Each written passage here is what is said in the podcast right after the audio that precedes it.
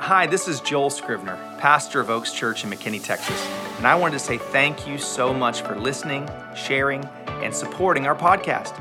I know that today's message is going to inspire you, challenge you, and empower you to fearlessly follow Jesus like never before. Now, let's check out today's message.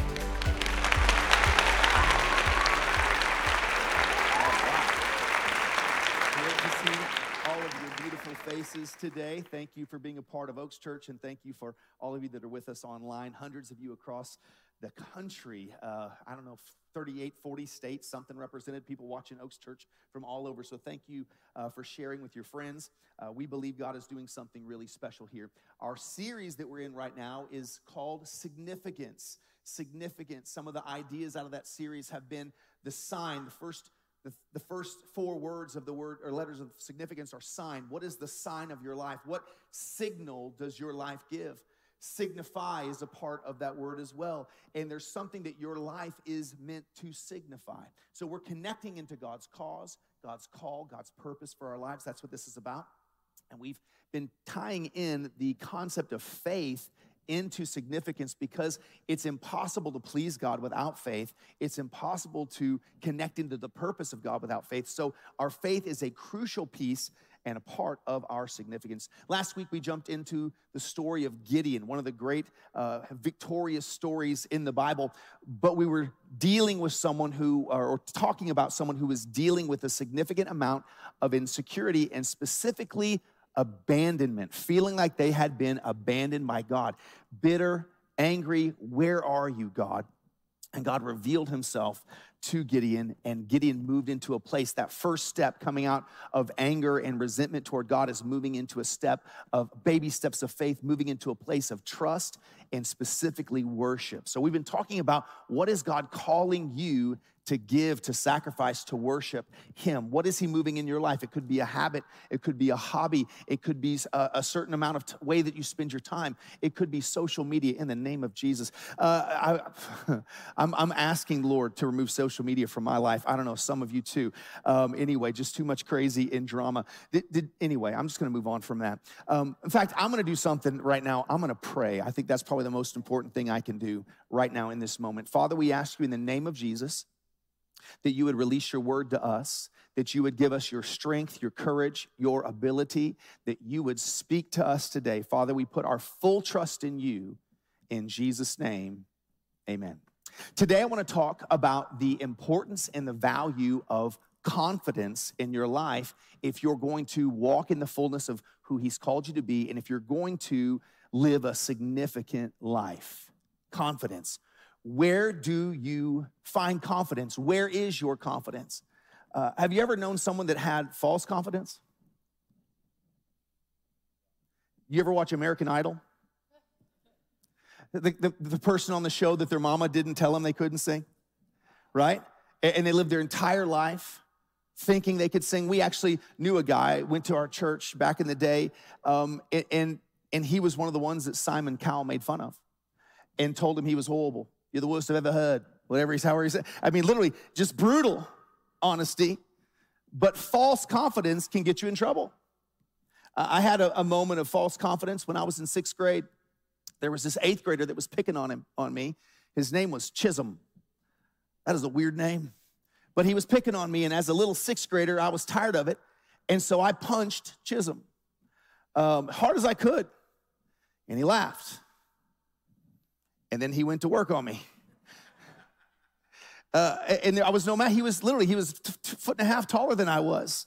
He, he was an eighth grader. He, he had body hair. I was a sixth grader. Hadn't started that process yet. And I was just outgunned, outmanned in every way, shape, and form. I was a boy messing with a man. Had false confidence. Thought I could take him. That little chihuahua barking up a, up a big dog's leg. I was in Miami and I saw a grandma in South Beach that had false confidence. She thought she was Bo Derek, Sports Illustrated magazine. She should not have been wearing what she was wearing, but by God, she was confident in it. You've never experienced that? Someone with a little too much confidence? See, false confidence can get you in trouble. Uh, we have to have confidence, but we need, need to have confidence in the right things. And confidence can, if it's out of bounds, can become insecurity or it can become arrogance. And either side of confidence, if you're out of bounds, can get you in trouble. You can think you're much more ready for something than you are and jump in and get yourself in way over your head. Or you could not realize what God has called you into and you stay in a place of insecurity and never step out and do the things that God has called you to do. Makes me think of the saying, better to have loved and lost than never to have loved at all. If you don't risk, you can't make uh, have the opportunity to find that reward. There's a uh, there's something said to having the confidence to step out and swing for the fences. We must find the balance of true confidence and true humility if we're going to live a significant life. True confidence and true humility. I want to take a moment and just look at the word confidence. The word confidence, if you if you look at just the first portion of the word, it's the word confide. To confide.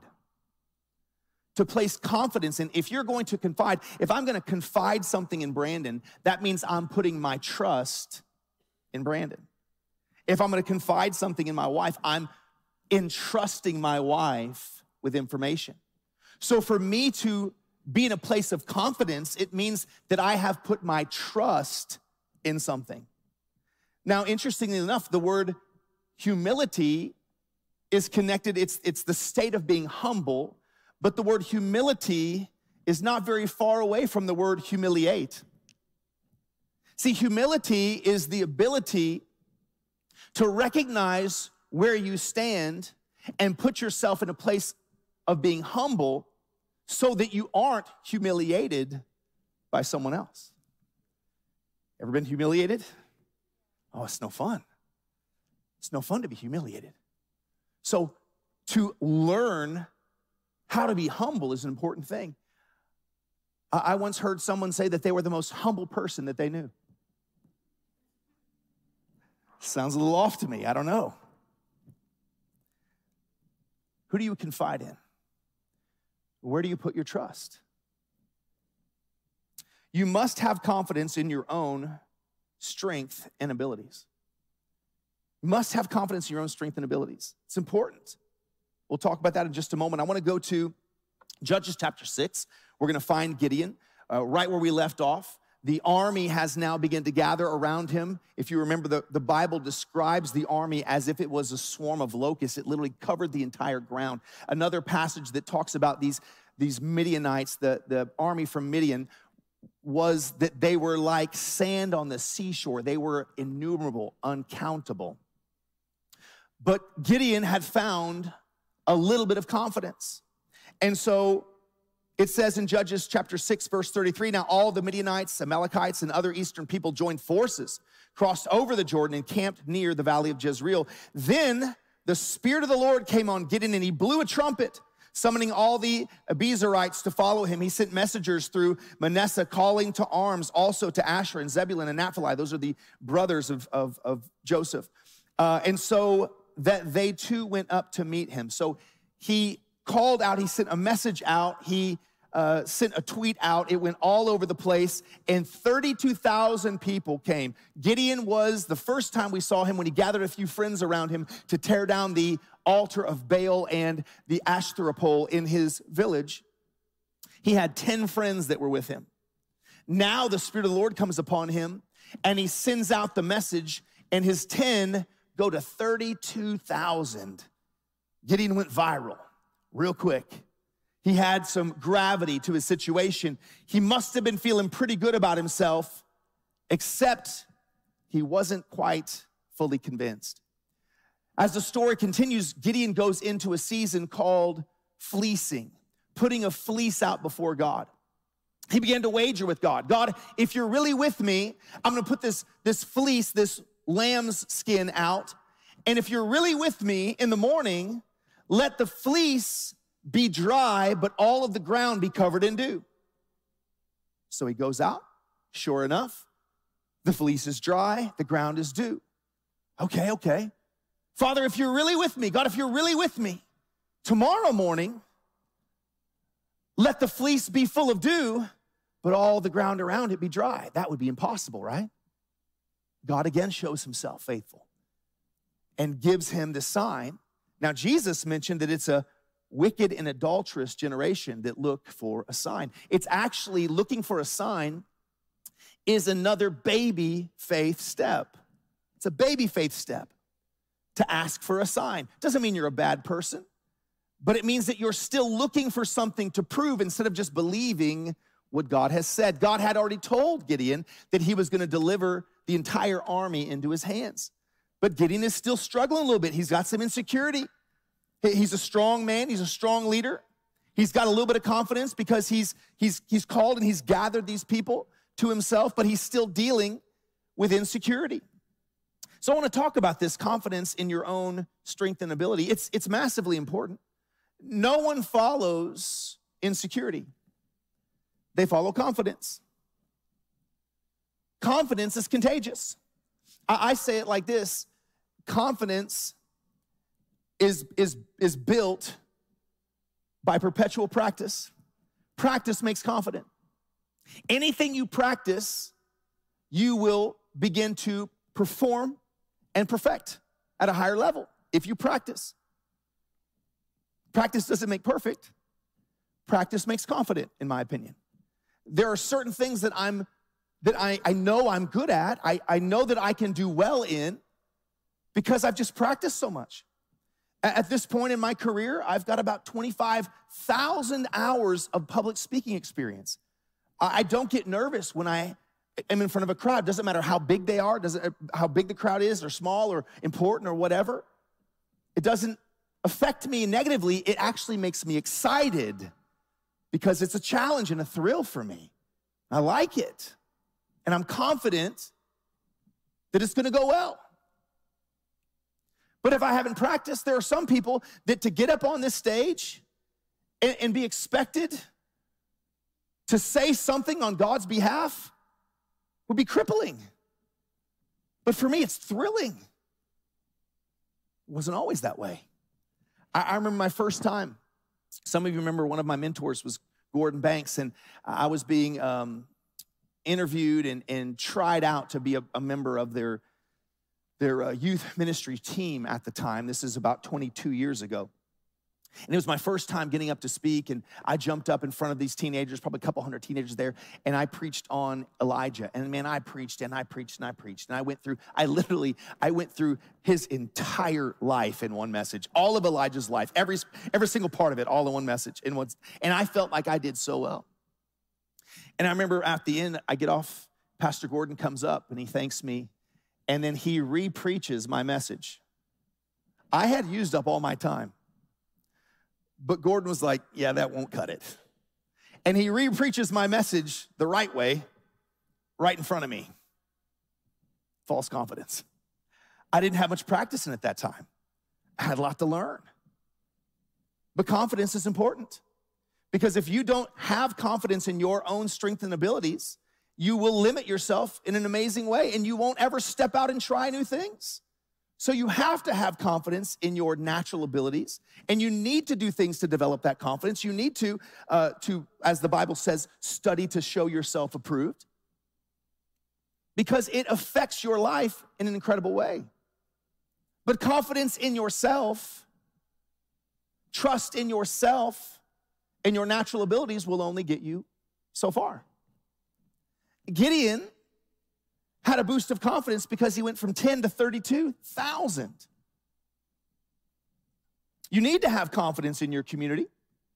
The Bible says many advisors makes victory sure.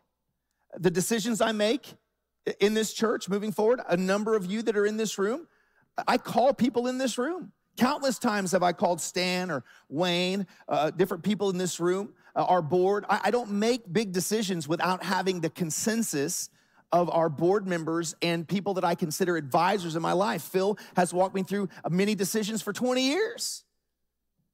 Many advisors makes victory sure. I need to have confidence in my community. There is strength in numbers, but it only gets you so far. Because your, your adversary, your enemy, outnumbers you if it's only about your natural ability and if it's only about your natural community. So God begins a season with Gideon that was not pleasant. This is Judges chapter 7, verse 1. Early in the morning, Jerubbaal, that was the nickname for Gideon. It means uh, who contends, he who contends with Baal, or let Baal contend for himself, because Gideon had torn down Baal's altar. And all of his men camped at the spring of Harod. The camp of Midian was north of them in the valley near the hill of Moreh. The Lord said to Gideon, You have too many men 32,000. 32,000 against 300,000. An army 10 times bigger. God says, You have too many men. I cannot deliver Midian into their hands, or Israel would boast against me. My own strength has saved me, they would say. Now announce to the army, watch this anyone who trembles with fear may turn back and leave Mount Gilead. Anyone who's afraid, you're trying to muster as many people to help as possible. And you're instructed by God hey, if any of you are scared, if any of you are trembling with fear against this 300,000 man army and we have 32,000, you're free to go. So 22,000 men left, while 10,000 remained. But the Lord said to Gideon, There are still too many men. Take them down to the water, and I will thin them out for you there. If I say to this one, Shall I go with you? He shall go. But if I say this one, not to go with you, he shall not go. So Gideon took the men down to the water. There uh, the Lord said, Separate those who lap the water with their tongues as a dog from those who kneel down to drink. 300 of them drank from cupped hands, lapping like dogs. All the rest got down on their knees to drink. And the Lord said to Gideon, With the 300 men that lapped, I will save you and give the Midianites into your hands. Let all the others go home. Gideon was reduced from 32,000 to 22,000 or pardon me, down to 10,000, 22,000 left. God says it's still too many. You'll still take the credit. You'll still boast against me. So I'm going to reduce you even more. I'm going to reduce you down to 300 men. Have you ever been in a season where you felt like you were being reduced? Ever been in a season that felt like you were going backwards? Felt like no matter what you tried to do, you were running in sand? You ever tried to run in sand? Oh my gosh we go through seasons sometimes where it seems like we're being reduced. I've been in seasons where I felt like all I had left was just, I'm barely hanging on by a thread. And so many times, that's exactly where God needed me to be. Because I have a tendency to try to do things in my own strength, I have a tendency to lean on my own understanding. I have a tendency to think I'm smart enough to figure it out. And it's, a, it's an interesting balance because God does give us ability, and God does give us talent, and God does give us intellect, and God does want us to step out and act in faith, and God does want us to use the gifts that He's given us. Remember the story of the talents. One guy got five talents, another guy got two talents, another guy got one talent. Talent was a sum of money, but interesting that it's a word that translates into our lives as an ability to be able to do something. God gives all of us talents. The guy that had five turned it into 10. The guy that had two turned it into four. They went out and used their talent and they multiplied it. One guy had one talent, he buried it in the dirt, and he had a bad attitude against the master that gave him that talent. And Jesus depicted the master engaging that evil servant, the wicked servant. Since you know so much about me and how I reap where I haven't sown, let me take the talent that I sowed into you and I'll give it to the guy that has 10 talents because I know he'll do something with what I give him. That doesn't look anything like some of the socialistic ideas that we see floated around in our world. Jesus said, I'll take from the one who's not doing anything with what I gave them, and I'll give it to the one who's doing the most. Interesting. Kingdom economics. God's looking for people that'll step up and do something with what He's given them and not make excuses.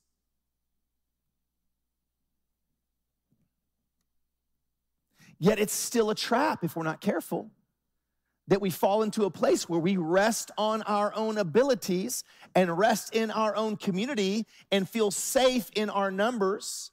It's why there's something wrong with being in a church that's us four and no more. If we're not as a people, if we're not as a people, as the people of Oaks, constantly looking for who's gonna fill these seats, who do I know that needs to be a part of a family? Who do I know that needs Jesus? Now, listen, I'm not talking to you about going to other people that are planted and happy in other churches. If someone is planted and happy in a church, leave them planted and happy.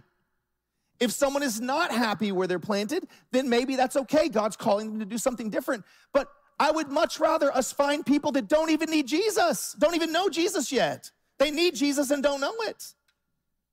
And invite them into our family. Got a lot of seats to fill.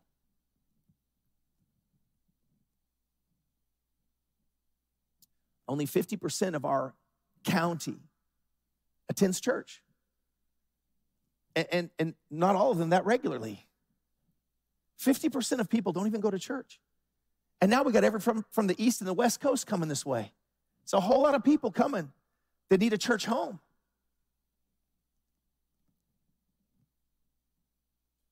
Separate those who lap like dogs from those who kneel down to drink. Why is it that God wants to Make sure that we don't take the credit. Make sure that we don't lean on our own strengths.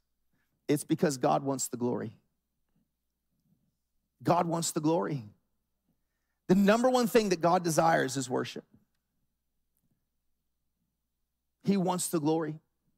And if we're not careful, we'll take the glory from Him, we'll take the credit from Him. Because we're made in His image and we have a desire. Did you know you have a desire for glory? Anybody here not like it when people tell you good job? Anybody here just you can't stand it if someone tells you how proud they are of you? How well you're doing? Just hate it. Oh, I hate it when people admire me. We all have a desire, some more than others. We, we like the glory. So we we put confidence in ourselves and our ability. We talk about what we can do and how much we've done. But if we're not careful, we'll take God's glory. And that can be a devastating thing for our futures. There was a season of my life where in my competition career, I was at a roadblock and I was kind of bumping my head. I was dissatisfied in a number of uh, of places in my life. And I had a, a friend of mine, uh, my best buddy in, in high school, at the end of high school and college, my senior year, and all through college, and still one of my, um, one of my best buddies. I got to go and be his uh, best man again uh, a, a, few weeks ago. And uh, it, was, it was great to be with my buddy Brian. Brian is the one that told me I was too stupid to be his friend when I broke up with Jennifer. And so I went crying and crawling back to Jennifer. And now here I am with my, this week, 50 year old bride. Uh, we'll celebrate in a few weeks 27 years of marriage. But that wasn't the only time that Brian had a massively significant effect on my life. There was a time where I was uh, in the middle of my career. I, I started my career really young because I was a competitor. And so, as a competitor and as an instructor, I launched into a business at the end of high school. And while all my other friends were often uh, doing college, I was going to college, but I was, I was working and running my own business in college. And my buddy asked me one day, he said, Hey, if, if God asked you to give all this up, would you do it? And I turned to him, I said, Brian, that's ridiculous. God gave me these gifts. He gave me this ability. He gave me the desire. He gave me all that. This is what he wants me to do. Doesn't even make any sense. He asked me the question again. I said, it doesn't make any sense. He's not going to do that. He gave me this. This is what I'm supposed to be doing. He gave me all this. He said, Joel, I didn't ask you, would he? I'm asking you, if he did, would you give it up? And I, I started crying because the answer was no. I liked my life so much and what I was doing so much that I had to come face to face. That if God asked me to give it up, I'd say no. Broke my heart. I didn't realize that the gift God had given me had become an idol in my life. The talent that He'd given me had become an idol in my life. The, the business, the success that He'd given me had become an idol in my life. And I moved into an entirely different stage of my spiritual life.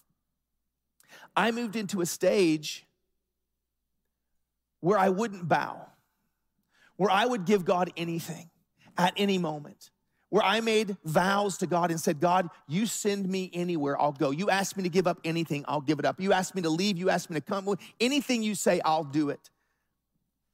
And then an opportunity came my way to be able to try out for the US team. And I was in the middle of that place of, of dedicating myself to God at a much higher level. I said, God, if you want me to walk away from this industry, I'll walk away right now. But if you want me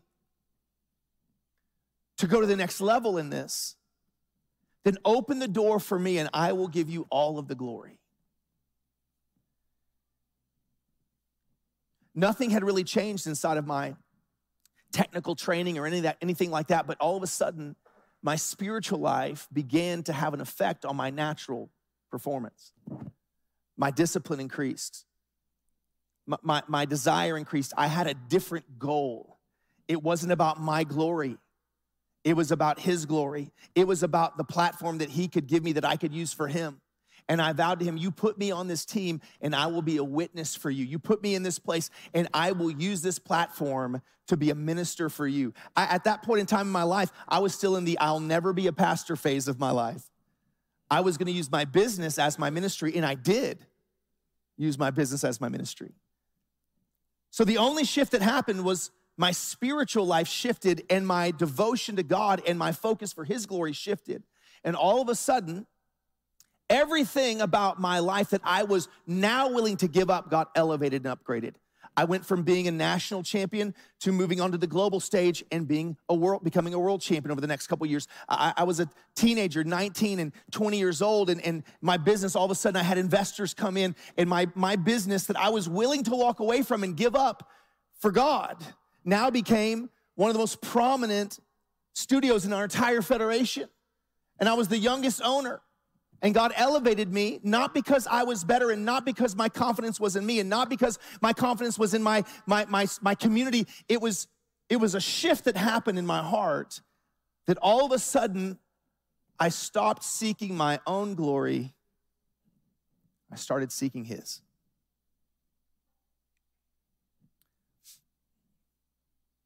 Um, we don't like production seasons. We don't like seasons that feel like we're going backwards. But God had to reduce Gideon down to a certain type of individual. See, he had, of 32,000, he had 22 that were terrified.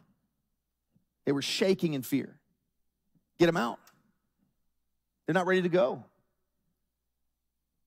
He had another 9,700 that failed a test. What was the test? How you drink water. Doesn't make sense. 9,700 of them, when it came time to drink water, got down on their knees and drank straight out of the river like this. Only 300 squatted down, head on a swivel, grabbing water, drinking like this, ready for battle. The word, watch this, the word that is used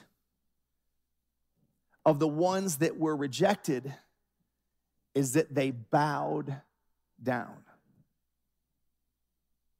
They bowed down. Bowing in Hebrew symbolizes worship, it symbolizes worth going somewhere else, where you place your worth. To them, their own hydration was worth more than the mission at hand. They were already surrounded. The army, they were already surrounded by a multitude. It wasn't as if the, the, the battle wasn't already at hand. And they were so concerned with their own satisfaction that they bowed down. See, this isn't the first story of 300 warriors that you've heard. In fact, much more famous is the Battle of Philop, Philop, Philop, Philopony. My God, I can't say it. It's in my notes. Maybe I could read it. I can't say it. Uh, but, but it was the one where the Spartan warriors, remember King Leonidas, they made a movie about it. And 300 Spartans stood and fought against, uh, some say, almost a million Persians. And they all died. But that's the one that's famous. And if you saw the movie, I'm not condoning certain parts of the movie. If you, you should fast forward it. Other parts of the movie are pretty cool. Um, but there's a scene in the movie where King Leonidas is standing before King Xerxes, who was supposed to be a god king. And King Xerxes says, "We can all we can solve all of this and we can we can work all this out. There's no need for us to fight. All I need for you to do is just bow down before me." And King Leonidas said, "You know, uh, King, that's going to be a problem. You see, I got this problem with my knees and I don't do bowing. The story of Gideon is the original story of 300. It happened actually 700 years before the Spartan army.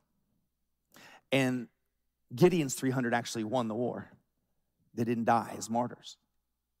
But it reminds me of the three Hebrew boys that were taken into captivity Shadrach, Meshach, and Abednego.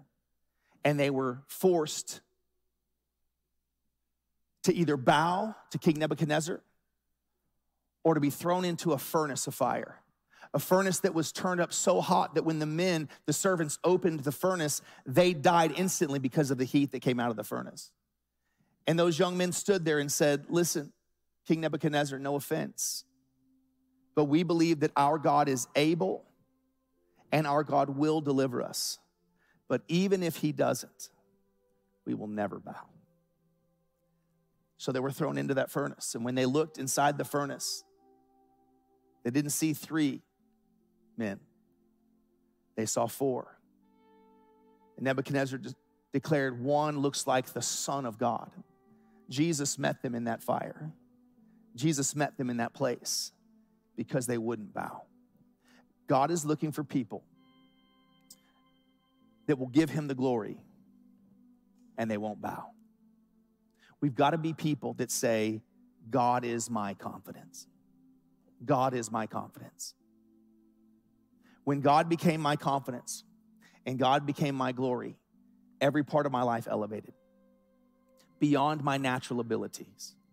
See, if your confidence is in your natural abilities, if your confidence is in your surroundings in your community, you're limited to the natural. And you may do great things, and you may have a great life, and you may be able to accomplish lots inside of the confidence you have in your own strength, in your own abilities, in your own natural surroundings. But if God becomes your confidence, you still have to become excellent in your skill sets. You still have to be nat- naturally excellent. It doesn't, it, it's not a magic pill. It doesn't mean that you get to sit around and watch TBN all the time and just magically succeed in life. You actually still have to get up and go to work, go accomplish, do the things, build the natural confidence. But now you're not stuck with a natural situation and only natural results. You've connected into the super of God, and God's super compounds your natural. And all of a sudden, your life looks supernatural. And you're able to do things and, and, and be in positions. Guys, the, this for, for us, we were we were two years old when we started buying this building, two years old. That's impossible. That doesn't happen. And it wasn't because I was so good. It's not because I'm such a great pastor and such a great preacher. Guys, I got a lot to grow. I got a lot of growing to do. I got a lot of learning to do. It happened because God gave a word. God gave a word. And about 300 of us said, All right, let's do it. And so now a baby church was able to walk into something supernatural Because a people that had faith and were willing to give God the glory moved outside of their own natural abilities and natural confidence and natural strength and just said, God, if you send me, I'll go. If you send me, I'll go. God did something supernatural with us, and He's just getting started. He's got huge plans for us as a church. He's got huge plans for us as a congregation and as individuals. I believe God wants to add His super into your natural life. And I believe He wants you to step into a whole new season of walking in a confidence like you've never walked in before because it's not a confidence that's solely based on you and your abilities. It's a confidence that's connected in to His divine word over your life, to what He's speaking over your life and what He's calling you to step into. Let me pray for you today. Father, I thank you for your goodness and for your mercy. I thank you for your victorious nature, for your spirit. Father, you are so good. We give you all of the glory. We give you all of the glory. We confide in you. You are our confidence. We trust in you. We put our faith in you. I want to do this for just a moment. If you maybe you connect to this, maybe maybe you feel like for just a moment, maybe you feel like you've been leaning on your own abilities. Scripture says, trust in the Lord in all your ways and lean not on your own understanding. Maybe Maybe you feel like you've been leaning on your own abilities. You've been leaning on your own way of figuring things out, leaning on your own strength, leaning on your own talents. And God is calling you into a new season of stepping into his super and, and, and, and making his making his word and his instructions and, and, and a connection to him your main focus to plug that into your family life to plug that into your relationships to plug that into your careers what if what if you could be a supernatural parent what if you could have a supernatural edge? You've got a word that God has declared over your children. What if you could be a supernatural spouse? You've got a word God has declared over your husband, and you're standing firm of what you're gonna see develop inside of his life. God's given you a word for your business, for your career. You're a supernatural business person, not just limited to, to what you can figure out or what kind of a cooperative uh, team you could build inside of a corporation. But you've got a word that God has spoken in your life You've got a new confidence. I believe God's calling people into that. If that's you, I just want you to be bold enough just to stand up wherever you are. I need, I need God's confidence in my life. I need God to speak into my marriage, into my business, into my family, into my friends. I need God to surge inside of my life and begin to give me the word. Begin to give me the word for my family, my future, my life. I don't want to entrust my life to myself. I want to be fully vested in God and His kingdom. Thank you, Jesus. Come on, just lift your hands. Just lift your hands like you're offering your life up to Him because that's what you're doing right now. Father, I offer my life to you. Say that with me. Father, I offer my life to you. My life is yours. I give it to you. I entrust it to you. All of my abilities, all of my strength, all that I have, I entrust it to you. I put my faith in you. Nothing is off limits. I give you all the glory and ask you to speak to me, communicate to me, give me your word. In Jesus' name, amen. Amen. Come on, give the Lord a hand. We pray this message has blessed your life. And if it has, we want to invite you to sow into what God is doing here at Oaks Church. It's as simple as going to oakschurch.com and clicking the Give button. On behalf of Oaks Church, thanks for listening and have a great week.